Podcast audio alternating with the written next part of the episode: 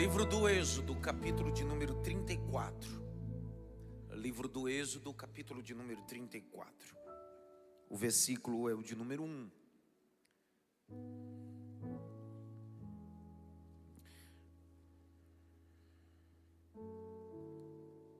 Verso de número 1 até o verso de número 6. Está com o microfone, Luara? Lê para mim, por favor. Nosso ministério de louvor, representado por quatro componentes do Ministério de Louvor Local, está essa semana toda atendendo um compromisso da Expo Cristã Fortaleza. E por isso Rodrigo, Tati, Jaque, Déricas estão lá representando a nossa igreja lá, propagando o evangelho. Lê para mim. Então o Senhor disse a Moisés: Corte duas tábuas de pedra com as primeiras e eu como as primeiras, e eu escreverei nelas as mesmas palavras que estavam nas primeiras tábuas que você quebrou. Para. Pega a caneta. Só o finalzinho do versículo que você quebrou. Que você quebrou. Quem quebrou?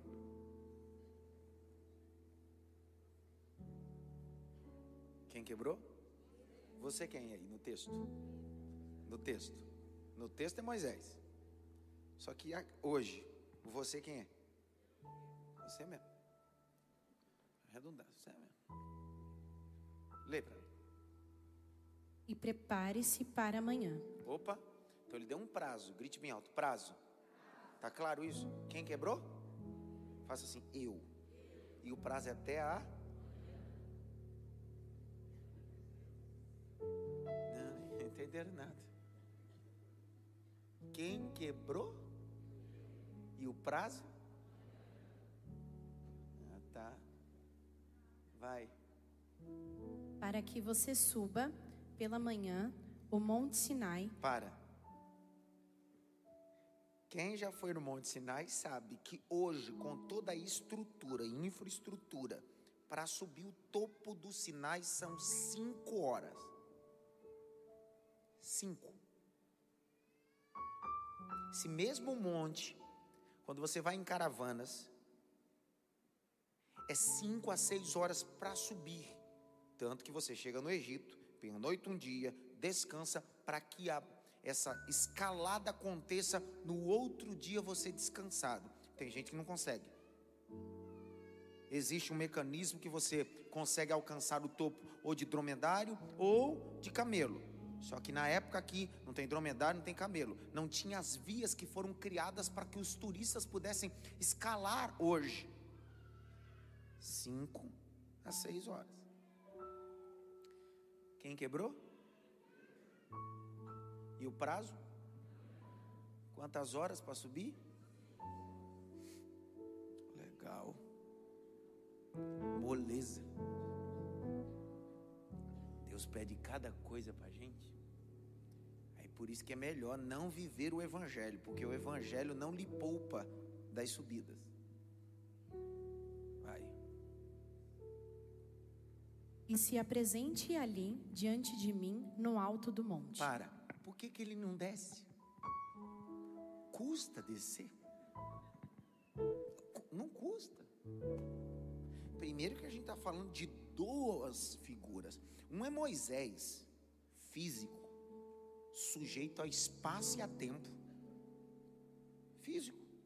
Aí o outro, permito utilizar a expressão na perspectiva de uma crítica, entende? O outro é onipresente. Onisciente. Custa descer? Não, ele não desce. Ele disse: esperando você aqui em cima. Mas eu sou velho, o problema é seu. Mas é cansativo, o problema é seu. Mas por que, que o senhor não desce? O senhor não se cansa. Mas eu estou cansado das suas atitudes.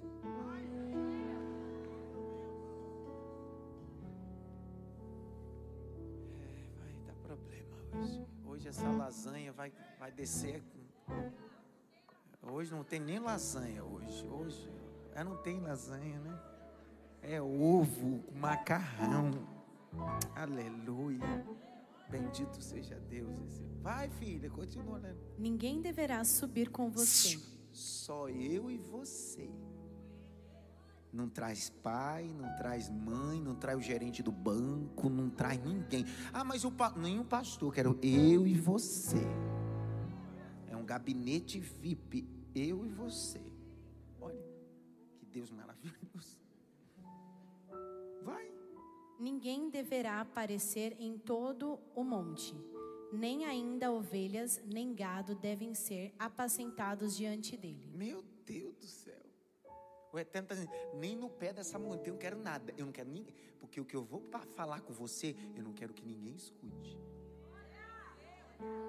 Ah, mas eu quero ouvir Deus falar. Quer? Ele vai falar hoje. Vai dar um brado no alto da colina e vai dizer: Aleluia, vai. Então Moisés cortou duas tábuas de pedra, como as primeiras, e, levantando-se de madrugada. Opa! Mas não dá para dormir pelo menos até as nove, oito? É madrugada. Deus pediu um dia antes, sim ou não? O cara tá trabalhando nessa pedra a noite toda. E eu não estou falando do menino da minha idade de 25 anos. Não.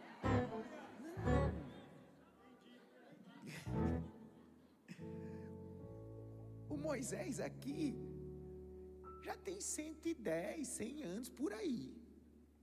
Porque ele morreu com 120, ele viveu 40 no Egito, 40, no des... 40 na casa de Jetro e 40 no deserto. Então ele tem 100, 110. E Deus está dizendo para ele assim: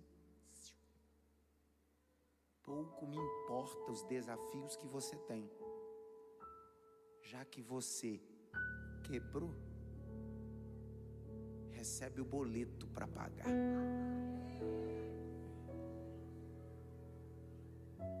Perdão não é isenção.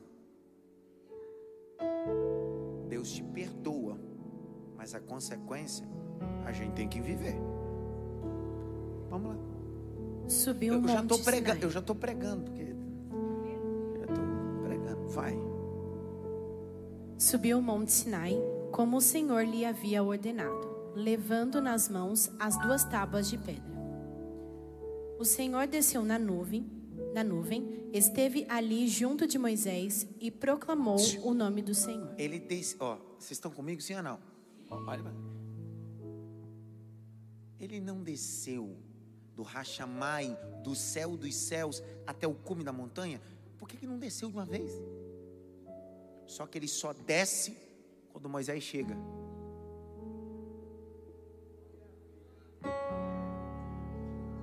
Não é eu que te espero. Olha Deus, é você que me espera. Quando você chegar, eu desço. Quando você conseguir, eu desço. Não significa que eu não estou vendo o seu esforço, mas quando você chegar no topo, eu desço. Não significa que eu não sei o que você está vivendo, mas quando você chegar no topo, eu desço. Por que, que o Senhor desce? Lê, lê, lê, lê com força, vai. Por que, que ele desce? Vai. O Senhor passou diante de Moisés e proclamou: O Senhor, o Senhor Deus compassivo e bondoso, tardio em irar-se e grande em misericórdia e fidelidade, que guarda a misericórdia em mil gerações, que perdoa a maldade e a, tran- a transgressão e o pecado, ainda que não inocente o culpado, e visita a iniquidade dos pais nos filhos e nos filhos dos filhos, até a terceira e quarta geração. Hoje a nuvem da glória vai descer no cume da montanha. E o grito de Deus para a tua casa e para a tua vida é misericórdia, perdão, misericórdia, perdão.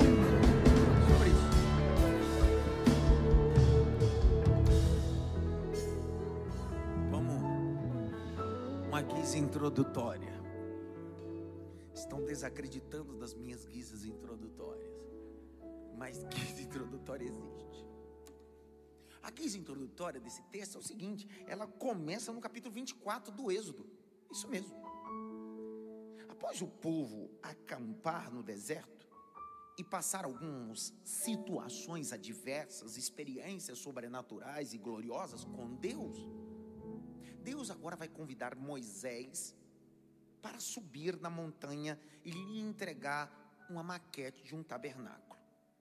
O capítulo de número 24 do Êxodo diz que ele sobe da montanha e por sete dias ele está do lado de fora vendo uma nuvem de glória, até que no sétimo dia ele ouve uma voz no meio dessa nuvem o convidando para entrar.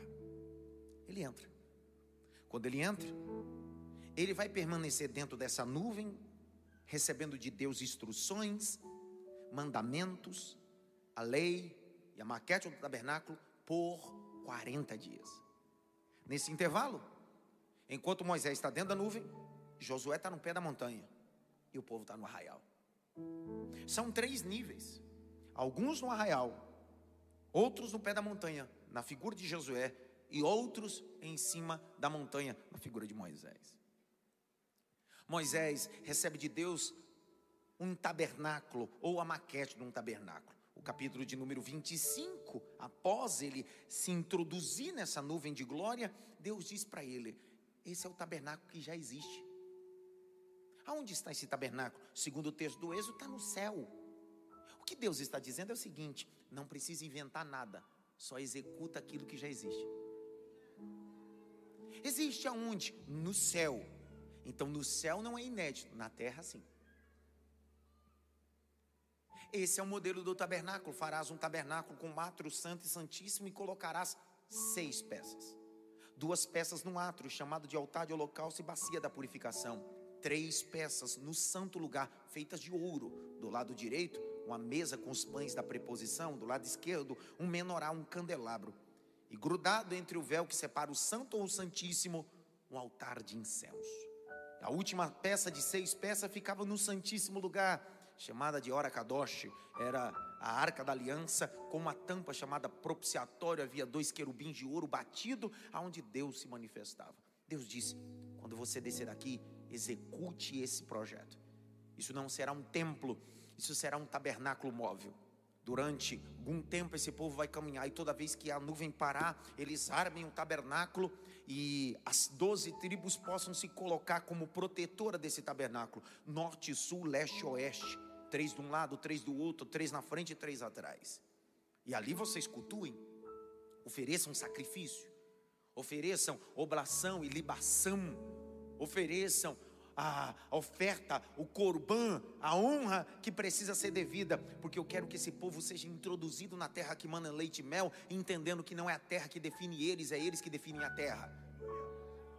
Culto. Isso acontece. Deus está dando uma maquete. Só que nesse inteirinho, enquanto Deus está dando projetos a Moisés, o Josué está na pé da montanha. Josué está entre um e o outro. Só que o povo está no arraial. O capítulo de número 24 do Êxodo. Moisés deixou o povo seguro, orientado, responsável por Arão. Para ser mais claro, olha o capítulo 24 do Êxodo. Não só Arão ficou responsável, mas Ur também. Capítulo 24, verso de número 14. Lê, Luara. Pode ler. Ele disse aos anciãos: Espere aqui até que voltemos junto para junto de você. Eis que Arão e Ur ficaram, ficar, ficam com vocês. Quem tiver alguma questão deve se dirigir a eles. Percebeu que Moisés não sabe quanto tempo vai ficar, mas ele sabe que é um tempo. Porque todo indivíduo que de, decide se encontrar com Deus precisa entregar sua agenda para outrem, porque agora a sua agenda é de Deus. Moisés olha para Arão e Ur e diz bem assim: negócio é o seguinte, eu não sei quantos dias, pode ser 10 minutos, mas pode ser 10 horas, ou 10 dias, ou 10 meses. Negócio é o seguinte, Arão e Ur, fiquem com o povo, administrem o povo, assistam o povo, é, resolvam os conflitos do povo, se alguém tem alguma coisa, procure Arão e U. É claro que a figura mais importante dos dois é Arão. Arão era o homem da interlocução entre Moisés e o povo. Até porque ele foi institucionalizado no capítulo 4 do Êxodo para esse papel e essa missão. Não só de ser interlocutor entre Moisés e Faraó, mas ser interlocutor entre Moisés e o povo. Porque Moisés era de fala pesada. Então, foi estabelecido para isso. Só que começa a ter uma pressão no meio do povo. Dá um dia, Tá dois dias, cinco dias, dez dias, Moisés não desce. Começa um burburinho no arraial. Ih, morreu. Ih, não desce mais não. Ih, cadê Moisés?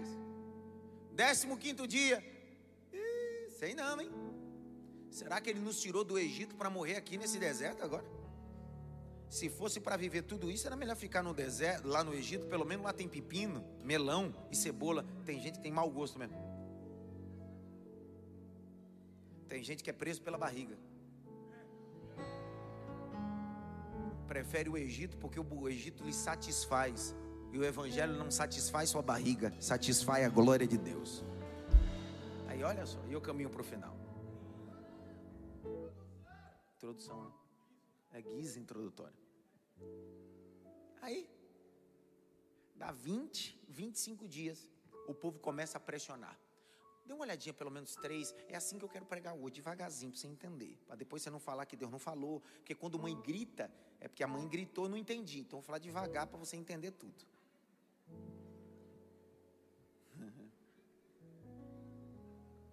Dá uma olhadinha pelo menos para três e diz bem assim: cuidado com a pressão.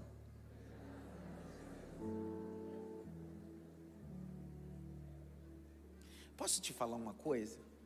Cada um tem um jeito de reagir, ok? Psicologicamente está tranquilo. Eu vou falar de mim. Você quer me deixar bem? Me pressiona. Quer me deixar bem? Me pressiona. Se eu fosse médico, eu nunca queria trabalhar no consultório. Eu queria trabalhar na emergência da emergência. Eu gosto de sangue derramando. Eu gosto eu, eu, eu, eu gosto de ver o negócio pegar fogo. Eu não gosto de negócio. Ah, ah, não, eu gosto de. Eu gosto de emergência, uma ambulância atrás da outra. Eu gosto de, eu gosto de tumulto. Me leva, eu gosto de. Escute. Algumas pessoas acabam cedendo na pressão. Pressão do emprego, é pressão no casamento, é pressão na família, é pressão em tudo que é lugar. E às vezes a pressão pode fazer você ceder o que não é para ceder. A vida é uma pressão, pessoal. Você acorda de manhã, é uma pressão diária. Só que a pressão vai acontecer e não vai diminuir. O problema é o como você está digerindo as pressões. Porque nas pressões nós abrimos mão do que é vital e importante para agradar os outros. Nas pressões fazemos os outros felizes e nos tornamos infelizes, nos anulamos entretenimento ao outro. Cuidado! A pressão pode fazer você criar o que você não quer para agradar o coração do outro. E você confunde isso com amor, mas isso é idiotice, porque amor tem princípio. Quem aqui já viajou de avião sabe do que eu estou falando. Enquanto a aeronave está taxiando as instruções de uma aeromoça, de um comissário de bordo, eu tenho alguns aqui, não é minha área, então não ligue se eu errar alguma coisa ou outra, porque é tua área, mas só para que o povo possa entender, é quando a aeronave está taxiando, a informação é dada, precisa, informações como um cinto, informações como luzes no corredor, informações como porta de emergência, para que essa aeronave, quando chegar ao topo de 10 mil pés, acontecer algum tipo de turbulência, de alguma coisa, as pessoas já têm uma informação e possam executar a informação de forma concreta, prudente, é, racional. E uma dessas informações é o seguinte: em caso de despessurização, máscaras cairão ao ser, cairão diante de ti. Se tiver uma criança do seu lado, seja seu filho, seu único filho, pouco importa. Coloque a máscara primeiro em você, depois o seu filho. Essa aeronave, depois de decolar, chega ao estado de 10 mil pés. Às vezes tem uma turbulência, uma situação, e o que acontece? Há uma despessurização, as máscaras caem. O pai, a mãe, que foi informado antes da decolagem, dizendo: não haja por instinto, não haja por paixão, não haja por idiotice. Permita usar essa expressão, haja com prudência e racionalidade. Se você colocar primeiro nele, só ele se salva. Mas se você colocar primeiro em você e depois nele, os dois se salvam. Amor não é um salvo, amor é os dois salvos. O que o Evangelho está dizendo para você, eu não quero salvar só seu filho, eu quero salvar você, seu filho. Eu não quero salvar só seu marido, eu quero salvar você, seu marido e toda a sua casa. Na pressão, você se anula. Na pressão, você mama mais os outros do que a você. Desculpa, isso não é amor, é idiotice princípio do Evangelho de Cristo é o seguinte: amai o teu próximo. Como? Então é a máscara da aeronave. A instrução já é antiga. Se é para mim amar o meu próximo, como a mim mesmo, significa que, já que antes de eu colocar a máscara nele, eu já coloquei em mim antes de eu amar Ele, eu já me amei. Arão vai viver uma pressão, grite bem alto, pressão. Mais alto, pressão. Dê uma olhada pelo menos para atriz assim, não ceda as pressões. Me deu vontade de falar uma coisa. Tem moças que cederam a pressão e o canalha levou sua integridade, sua virgindade. Disse que amava, mas o que ele queria, depois de tomar, foi embora. Amigos canalhas, sanguessugas, que diziam que te amavam, você era amigo de verdade, uma vez que tiraram o que precisava, que era o network, o contato, ou tudo que você tinha, foi embora. Não ceda as pressões. Não desvalorize aquilo que é seu. Não ceda às pressões. Não desvalorize aquilo que é seu. Não ceda às pressões. Não desvalorize aquilo que é seu. Não ceda às pressões. Não desvalorize aquilo que é seu. Não ceda. Ó, olha o capítulo 32. Lê para mim, Luara. O povo viu que Moisés demorava para descer do monte.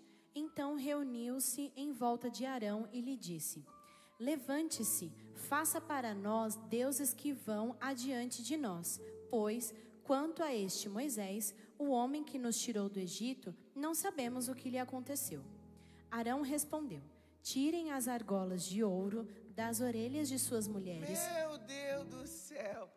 Ele não argumentou em nenhum momento. Por quê? Porque ele já estava pressionado durante 40 dias.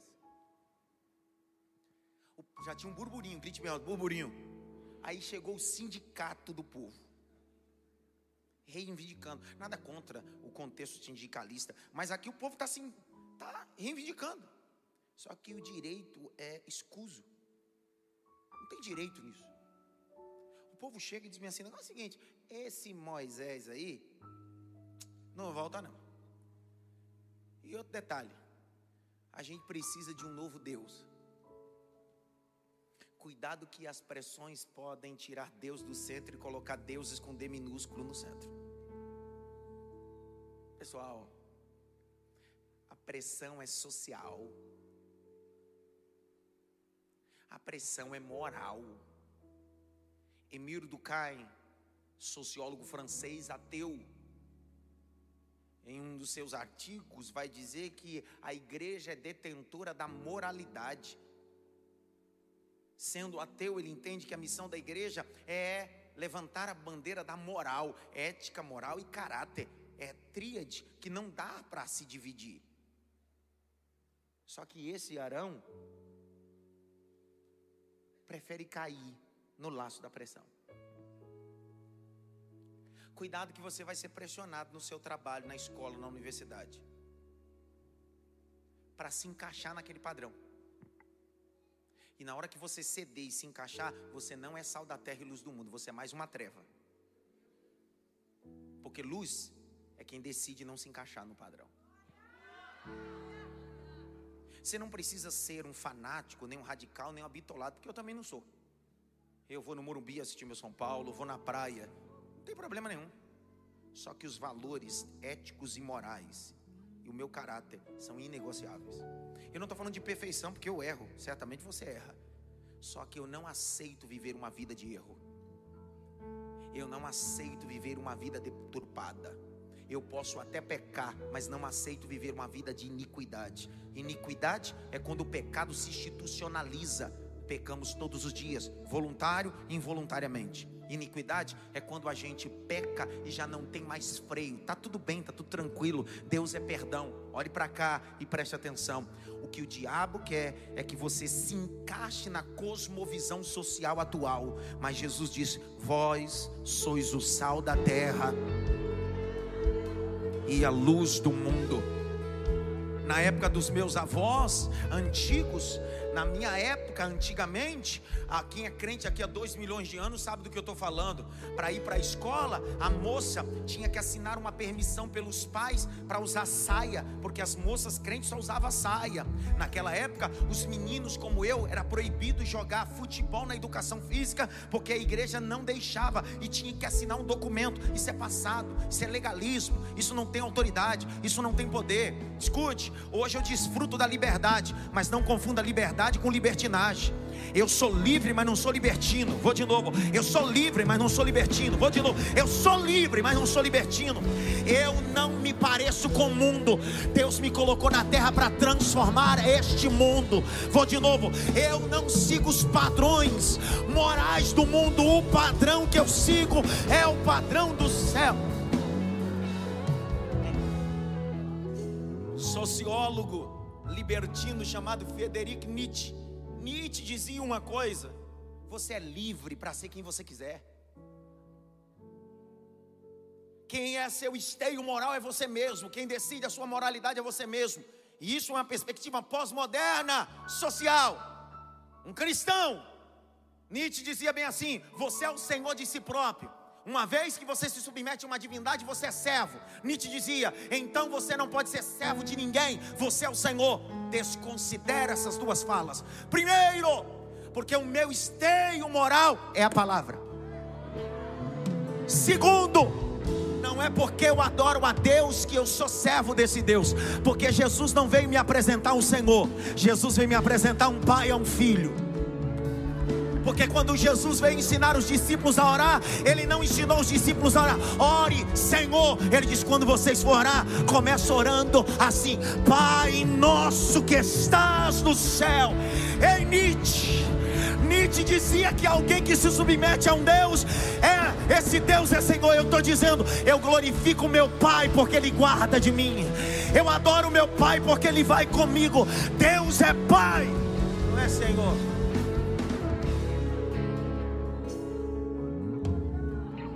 Tomás de Aquino, o grande filósofo teólogo do século XII, dizia: qual é a ideia da liberdade?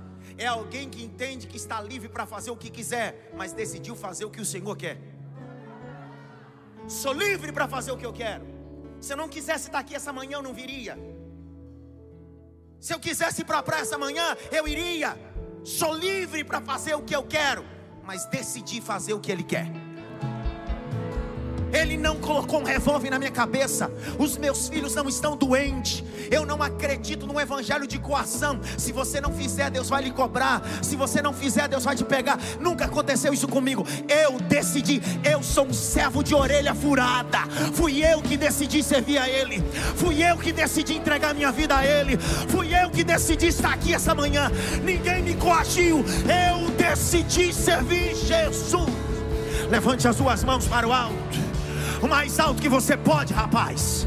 Feche os dois olhos. Pelo menos por cinco segundos, abra a boca. Glorifique aquele que venceu a morte, venceu o inferno, está à destra do Pai, está dizendo a você: Eu te cubro, a sombra do onipotente, eu te guardo, porque eu sou teu Pai.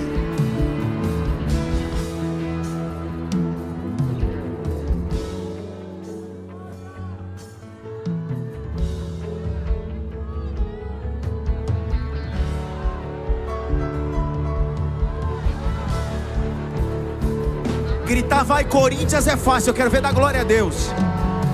Gritar vai São Paulo é fácil, eu quero ver da glória a Deus. Gritar vai porco é fácil, eu quero ver da glória a Deus. Da glória a Deus aqui. Diz aleluia aqui. Lá no funk você rebolava até embaixo. Aqui não dá glória a Deus. Lá na gafieira ficava sambando. Aqui não dá glória a Deus.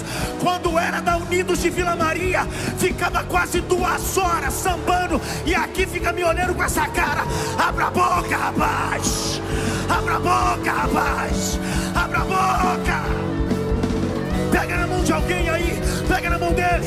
Levanta a mão dele pro alto. Abra a boca. Isso aqui não é espetáculo. Isso aqui é ambiente de louvor. Isso aqui é lugar de adoração. Abra a boca.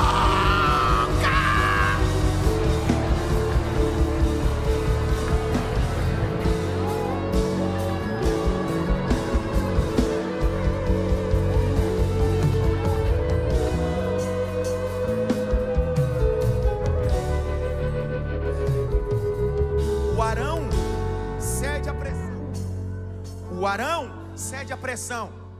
Vá um recado para o diabo, para vocês.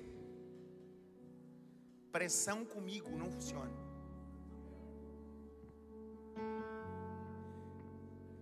Para quem tem uma personalidade como a minha, a adrenalina só abaixa quando eu sou pressionado.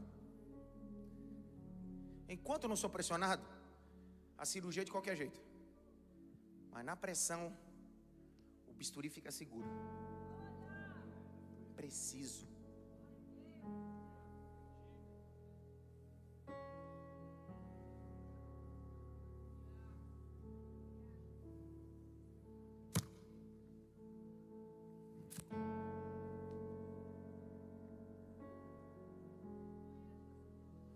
Povo está acostumado com Arão, quando é pressionado, constrói bezerro.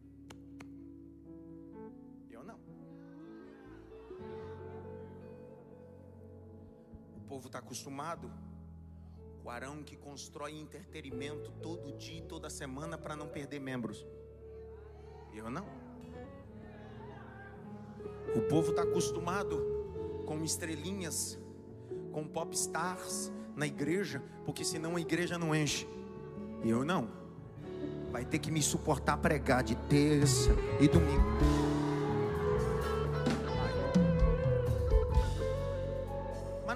trazer alguém de fora, vai ter que me suportar pregar, vai ter que ouvir os meus Timóteos formados aqui, vai ter que ouvir os pastores auxiliar. Sabe por quê?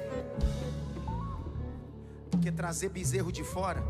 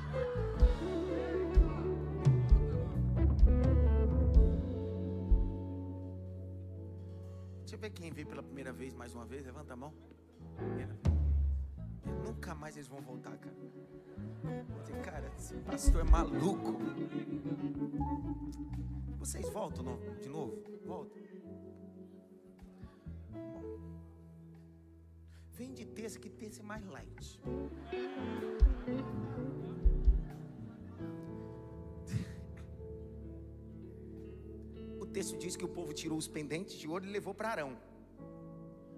Por que que para fazer bezerro a gente se dispõe facilmente e as coisas para Deus a gente não faz?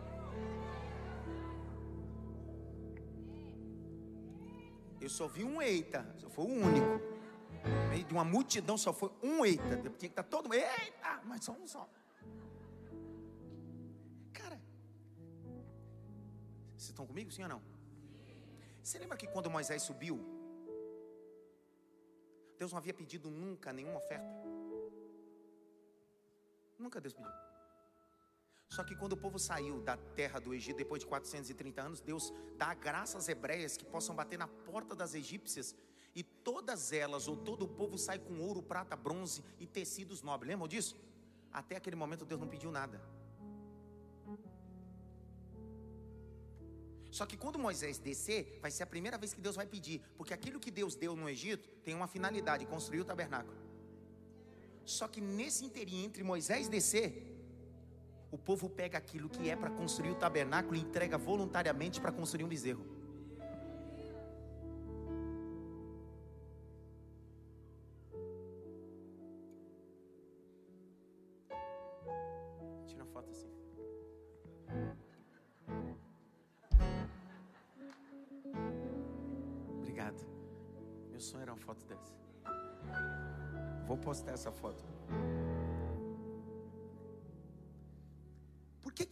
Quer que Moisés construa um bezerro?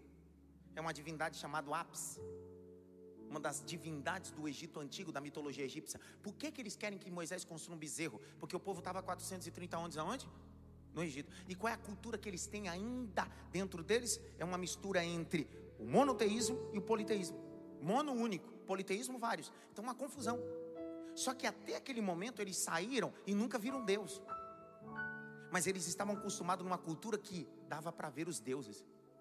Aí ele diz assim: Moisés, o negócio é o seguinte: a gente está cansado, o Arão, a gente está cansado de viver essa caminhada sem ver Deus. A gente via Moisés, agora Moisés não está mais. Então constrói um Deus para a gente ver. Aí ele diz assim: para isso aí a gente contribui, para isso daí a gente faz. É engraçado, quando tu vivia comprando rosa, copo com água, mesuzá talite nessas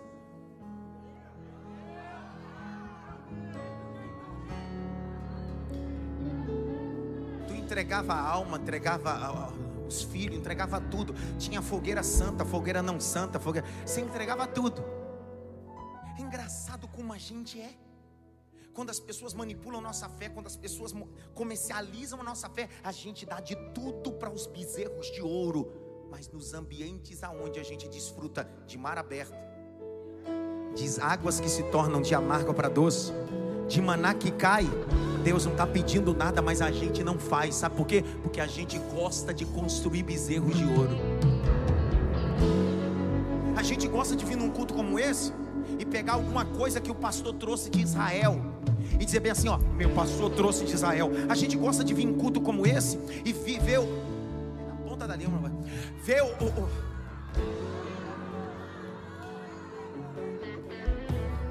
Deixa eu molhar minhas palavras.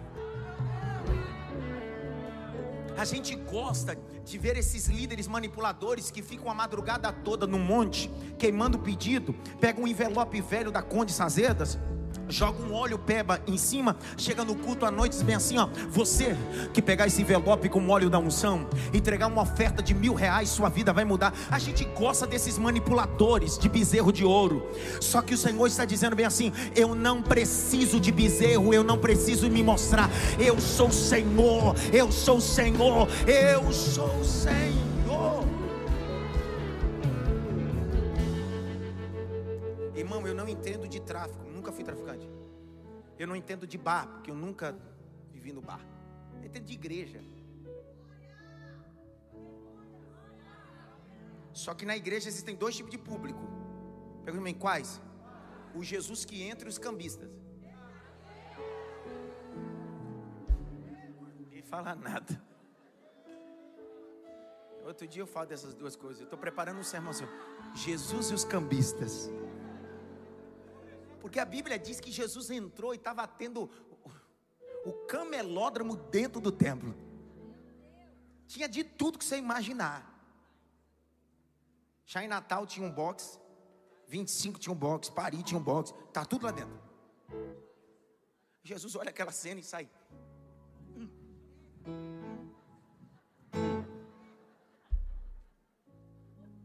Sai chutando tudo. Olha para mim, você já viu em algum momento Jesus chutar alguma coisa fora do templo?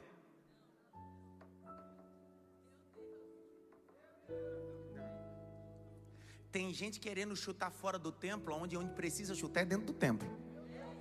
Vou de novo. Tem gente querendo exigir mudança da sociedade quando o pé precisa ser batido com força dentro de alguns templos porque alguns templos não tem mais palavra, não tem mais louvor, mas tem um monte de banquinha com um monte de coisa. É talite, é mezuzá, é não sei o que lá. Mas Deus vai levantar uma geração uma geração que entra nos templos e chuta cadeira, chuta mesa. E se alguém tiver uma gaiola com uma pomba presa, não chuta a gaiola, grita, solta a pomba, porque é símbolo do Espírito Santo. O Espírito Santo precisa ter liberdade no templo.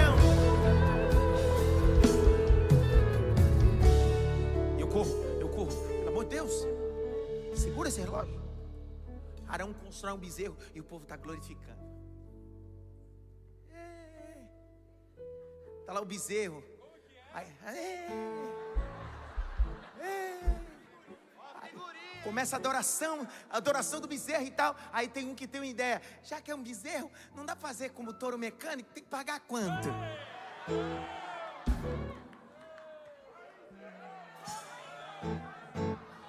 Aí um diz assim: é verdade, dá para fazer como touro mecânico. Aí tem um que sobe, ei, ah, tem um crentão aí, tem.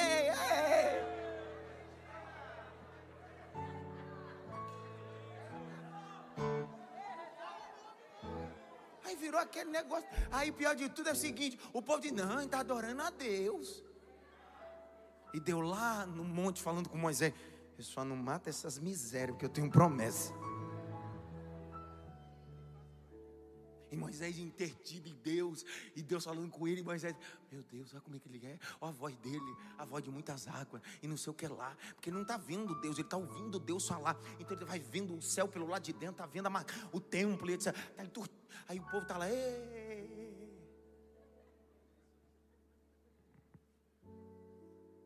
Ora para a rota de Deus diz assim: Moisés, chega de ver. Como assim? Fechei o céu para você. Para mim, é. Porque o, o teu povo, ó, meu povo, aquele povo ali, Moisés. Deus coloca cada coisa na nossa conta, cara. Chegar lá no alto, eu vou dar uma conversadinha com ele. Mas colocou cada coisa na minha conta, que não fui eu nem a pau isso aí. cada coisa. Eu estou tentando fazer, tem uns tribulados do meu lado que faz besteira e eu tenho que pagar o padre. Cada uma, viu, cara? Aí todo isso aí para dia também. Mas o que, que é, Senhor? Desce. Mas, Senhor, desce. Olha lá. Então o Senhor disse a Moisés: Por favor, please, por obsequio. Você precisa, você precisa fazer a crítica textual, pôr a emoção no texto. Vá! Desça!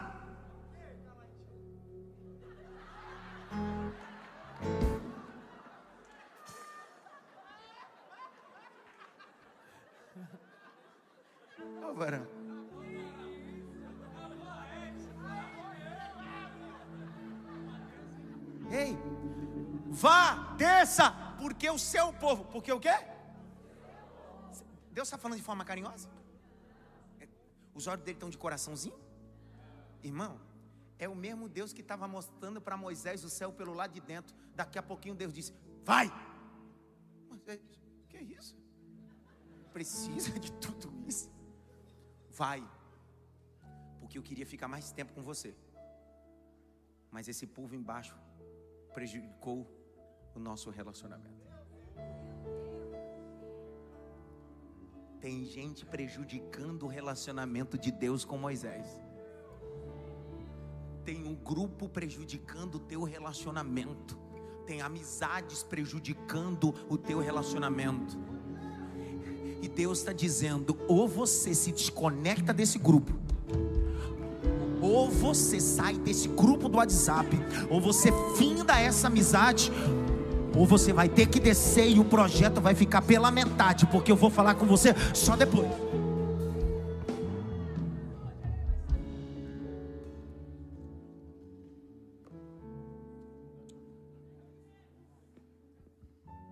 Esse povo é o quê?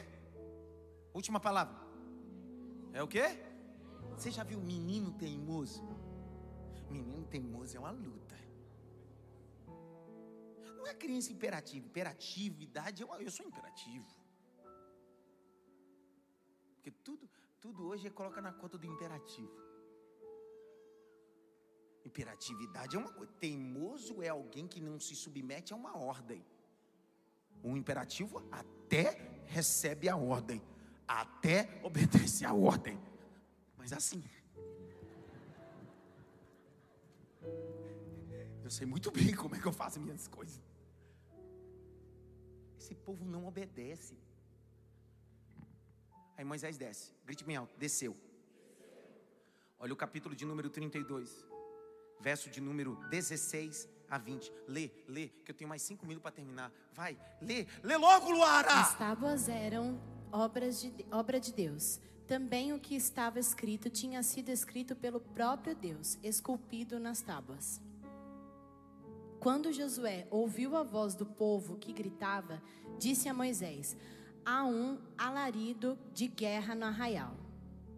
Moisés respondeu: O que ouço não é alarido de vencedores nem de vencidos, mas o alarido de pessoas cantando. Olha, tá cantando. Logo que se aproximou do arraial e Ah, viu o bezerro viu e o as- quê? o bezerro. Mas o povo estava fazendo o quê? Cantando e dançando. Eu quero trabalhar. E Deus dizendo: O boleto vai chegar. Vai. E as danças, Moisés ficou muito irado. Tem problema se irar? Tem ou não tem? Vou de novo. Tem problema se irar? A Bíblia diz: irai-vos, mas não. Você não pode pecar. Irar?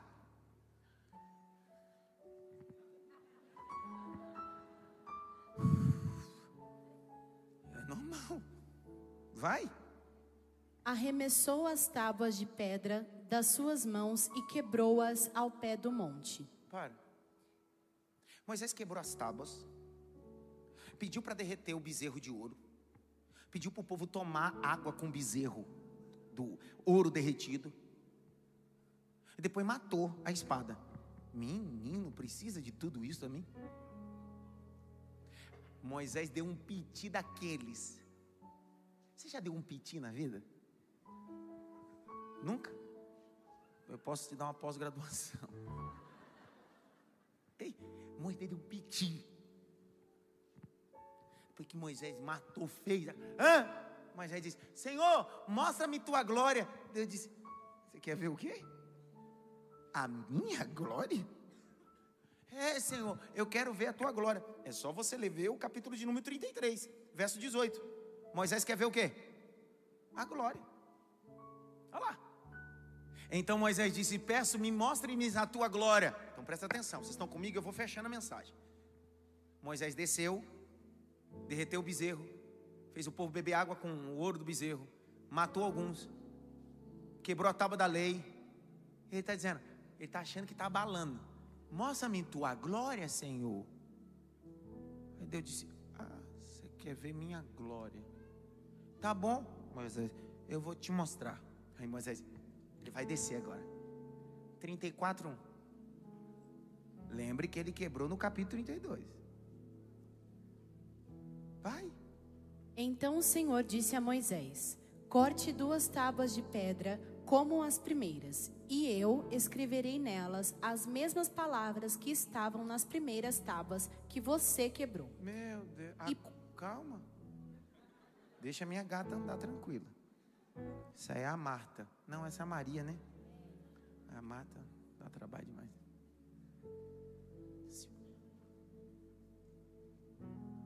Ele quebrou no capítulo 32, sim ou não?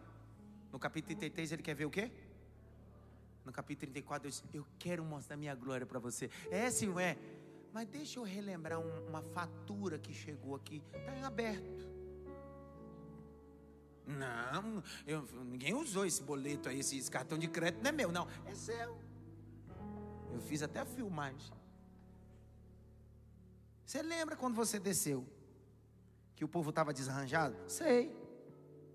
Você lembra quem lavrou aquelas pedras para você? O Senhor. Quem é que escreveu naquelas pedras? O Senhor. Então te dei pronto? Pronto. Aí quando você desceu, você deu um piti, quebrou aquilo que eu lavrei, escrevi, te dei pronto? Sim. Então é assim.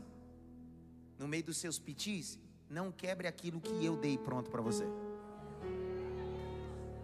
No meio das suas crises, não quebre aquilo que você não tem autoridade.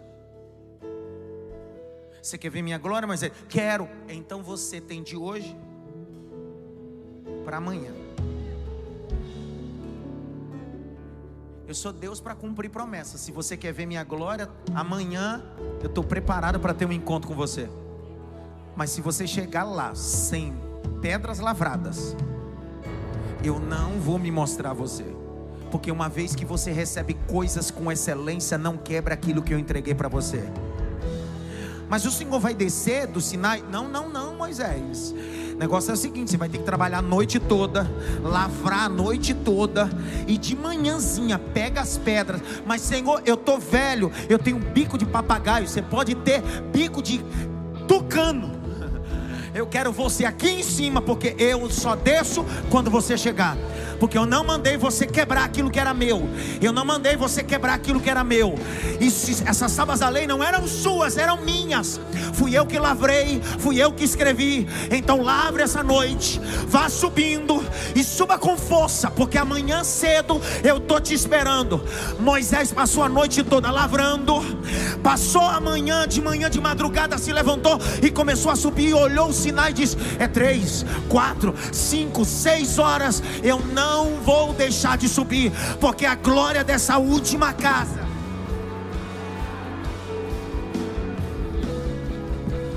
A glória desta última casa será maior do que obrigado, será maior do que a primeira. Me escute o que eu vou liberar esta manhã nesta casa.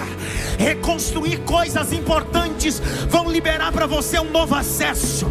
Reconstruir coisas importantes vão liberar para você novo acesso. Tá tudo bem, tá tudo bem quebrar. O que não tá tudo bem é deixar do jeito que tá.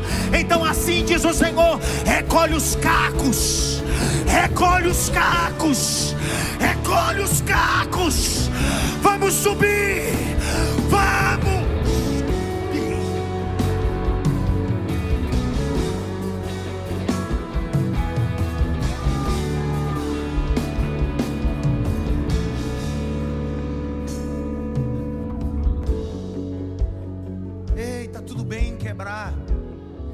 É perfeito, Moisés não era. Se alguém que passou 40 dias dentro da nuvem desceu e quebrou, imagine eu e você que não vai dentro da nuvem há muito tempo.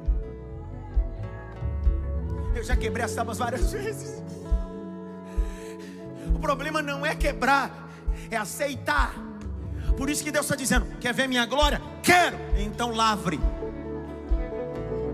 Quer ver a minha glória? Quero, lavre suba, mas eu estou cansado. Quem quebrou foi você.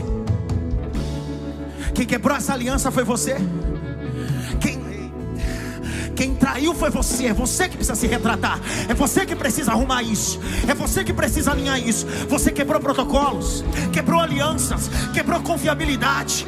Tá tranquilo, você é de carne e osso. Mas o Senhor está dizendo essa manhã: lavre, reconstrua de novo suba, e quando você chegar no ponto da colina, eu descerei.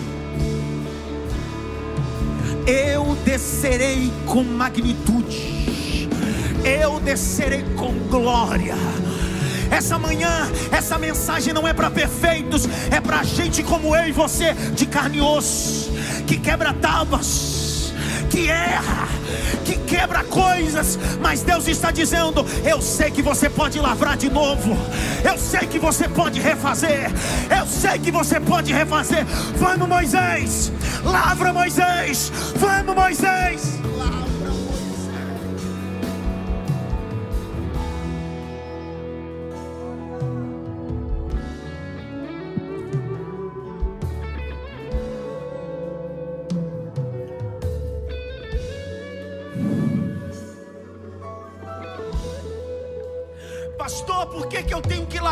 Olha o verso de número 5 e 6.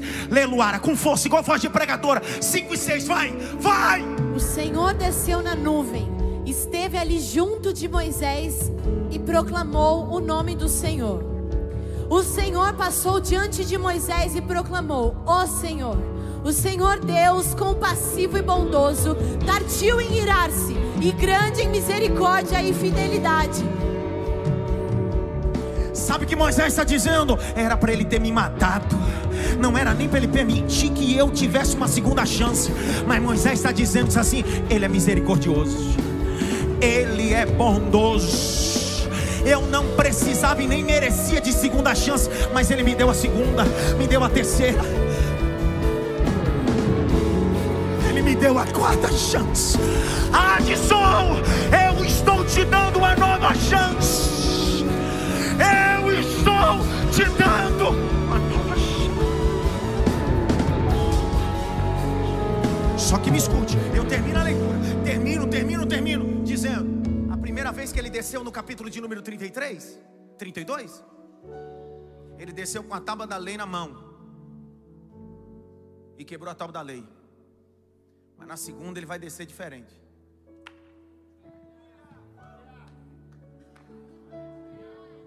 Porque a primeira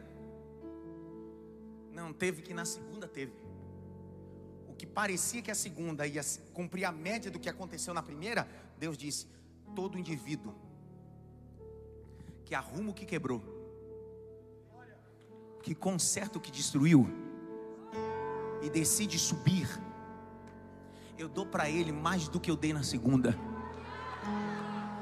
Na primeira vez, Moisés quebrou a tábua da lei, puxou a espada e matou um monte. Na segunda, Deus disse: Você vai descer diferente. Como é que eu vou descer? Fica tranquilo. Olha o capítulo 33. Meu Deus do céu. Verso de. Não, não muda o tom, não. Continua aquele tom.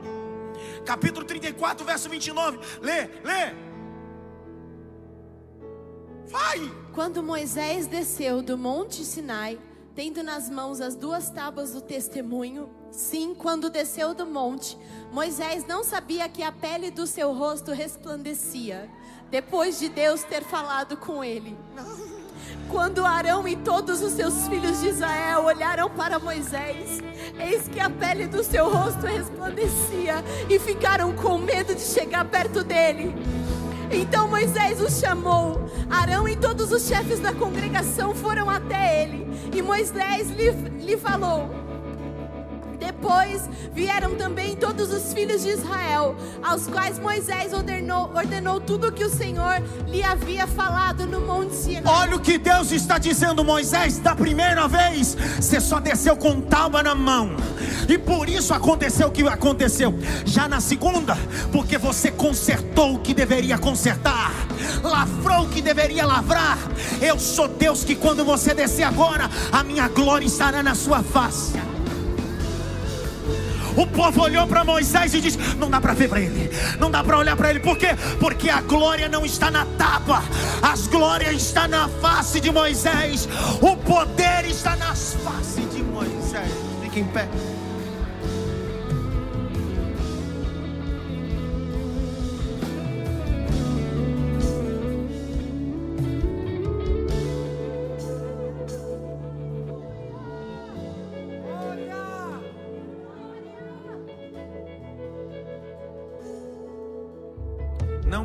Para lavrar aquilo que você quebrou.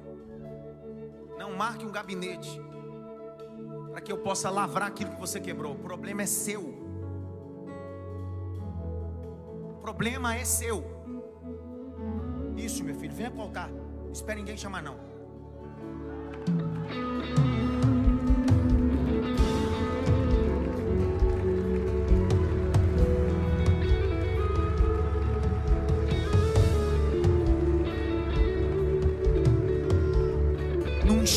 Esposa e não me ligue para resolver o que você fez. Não distrate o seu marido e me ligue para resolver o que você fez. Foi você que quebrou, resolva você. Eu não sou seu irmãozinho mais velho que quando você arranja briga na escola chama ele. Eu não sou tua babá, cara. Quem quebrou foi você. Lavra você. Resolve você.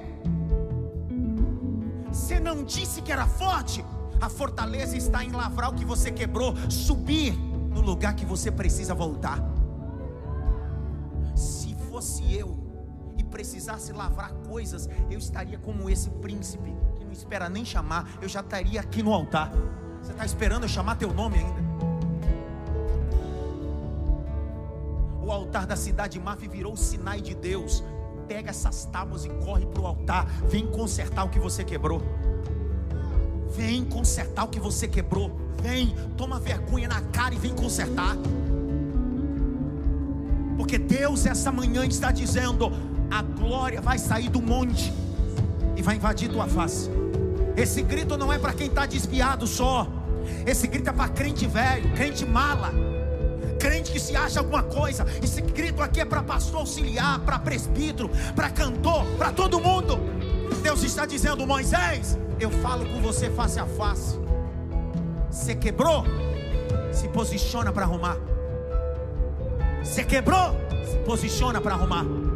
Quebrou a tábua do ministério, quebrou a tábua do casamento, quebrou a tábua financeira, quebrou. Vem, vem, porque hoje Deus está dizendo: Eu posso fazer tudo novo de novo. Vem,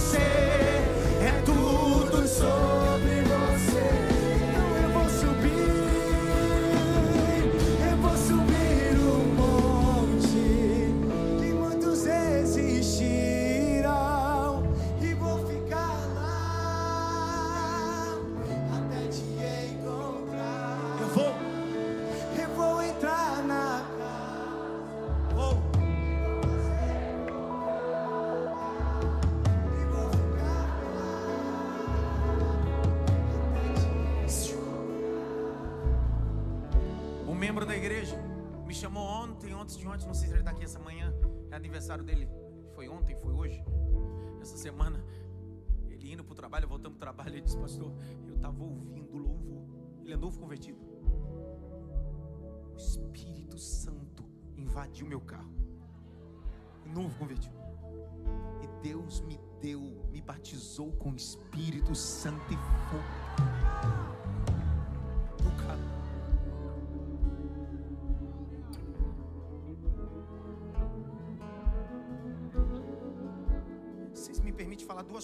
Possa orar? O Senhor disse: Moisés, eu estou te esperando quando?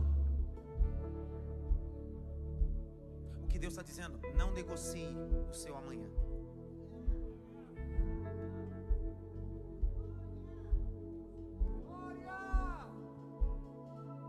Vou contar duas coisas para vocês me ouviram.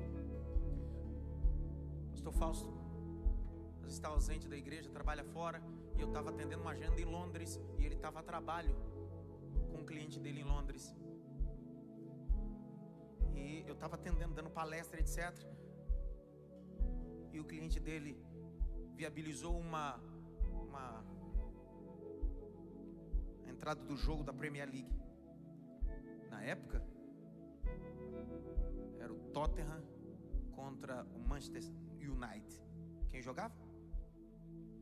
O Cristiano.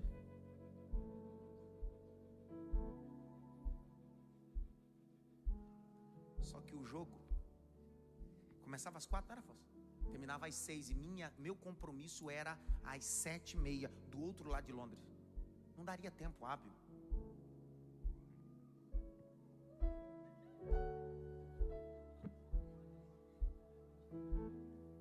Eu disse, é o Cristiano, né, pô?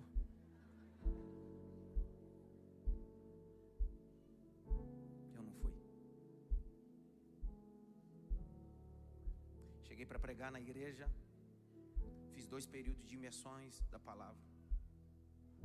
Fausto também não foi, né, Fausto? Aquele dia, você foi, né? Cara de pau. Ele foi, eu não fui. Ele foi, apareceu no outro dia, na outra agenda. Quando acabou, na hora do jantar, eu disse, ele falou, pastorzão, tá um fervo na cidade, porque é o clássico Tottenham e Manchester, e o Manchester está jogando aqui e tal. Eu disse, ah, é? Ele disse, é o jogo mais badalado. Eu disse, "Ih, é. Aí eu mostrei o zap para ele, disse assim, era para mim estar lá. Ele disse, meu Deus, você não foi? Por que, que você não foi? Eu estou aqui.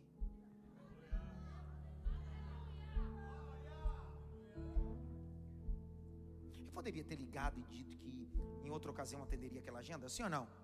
Só que tudo depende do que é importante para mim. E tá tudo bem se eu fizesse isso. Tá tudo bem. Só que eu decidi filtrar o que é importante para mim. Entre o povo e o Sinai, eu fico no Sinai. Tá vendo o Isaac ali que fez a oração que estava na UTI aqui? Vocês viram o Isaac fazendo oração? O Isaac um dia aqui no culto, terça-feira eu estou no culto e disse assim, o Isaac tá aí. O Isaac sentou ali no fundo. Que pastor? Quinta-feira você prega. Amém, amém. E continuei o culto. Só que eu não sabia. O Isaac tinha comprado um ticket para assistir a seleção brasileira no Rio de Janeiro.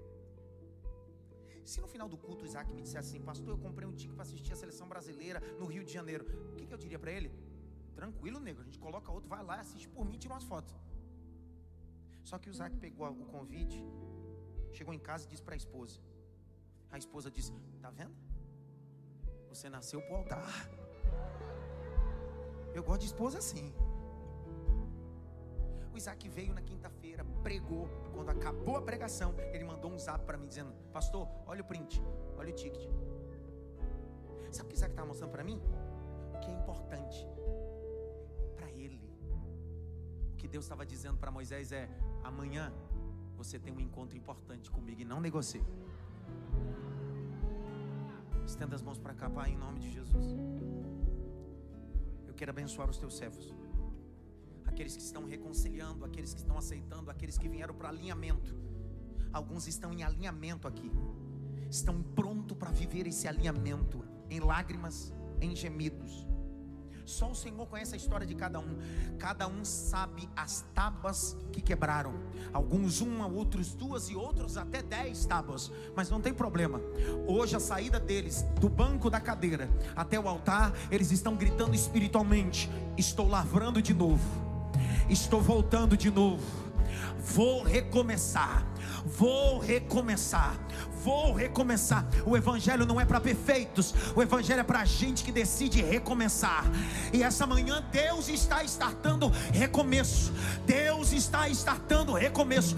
Eu abençoo vocês. Abençoo pelo sangue de Jesus, no nome de Jesus, para a glória de Deus Pai. Será que esses obreiros podem dar um abraço nesse povo aqui na frente? E a gente canta mais um pedaço e eu dou a benção, vai! Teu amanhã será melhor que hoje.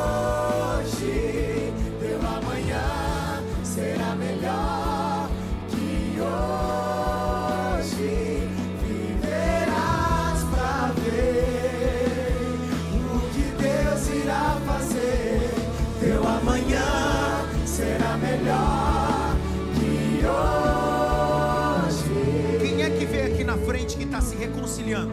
Alguém se reconciliando? Pastor, eu estou me reconciliando. Alguém? Um. Tem alguém reconciliando? Quem verá? Dois, três. Pastor, eu estou me reconciliando. Quatro. Alguém? Pastor, eu estou me reconciliando. Cinco, vem cá, vem cá, sai do seu lugar. Cinco.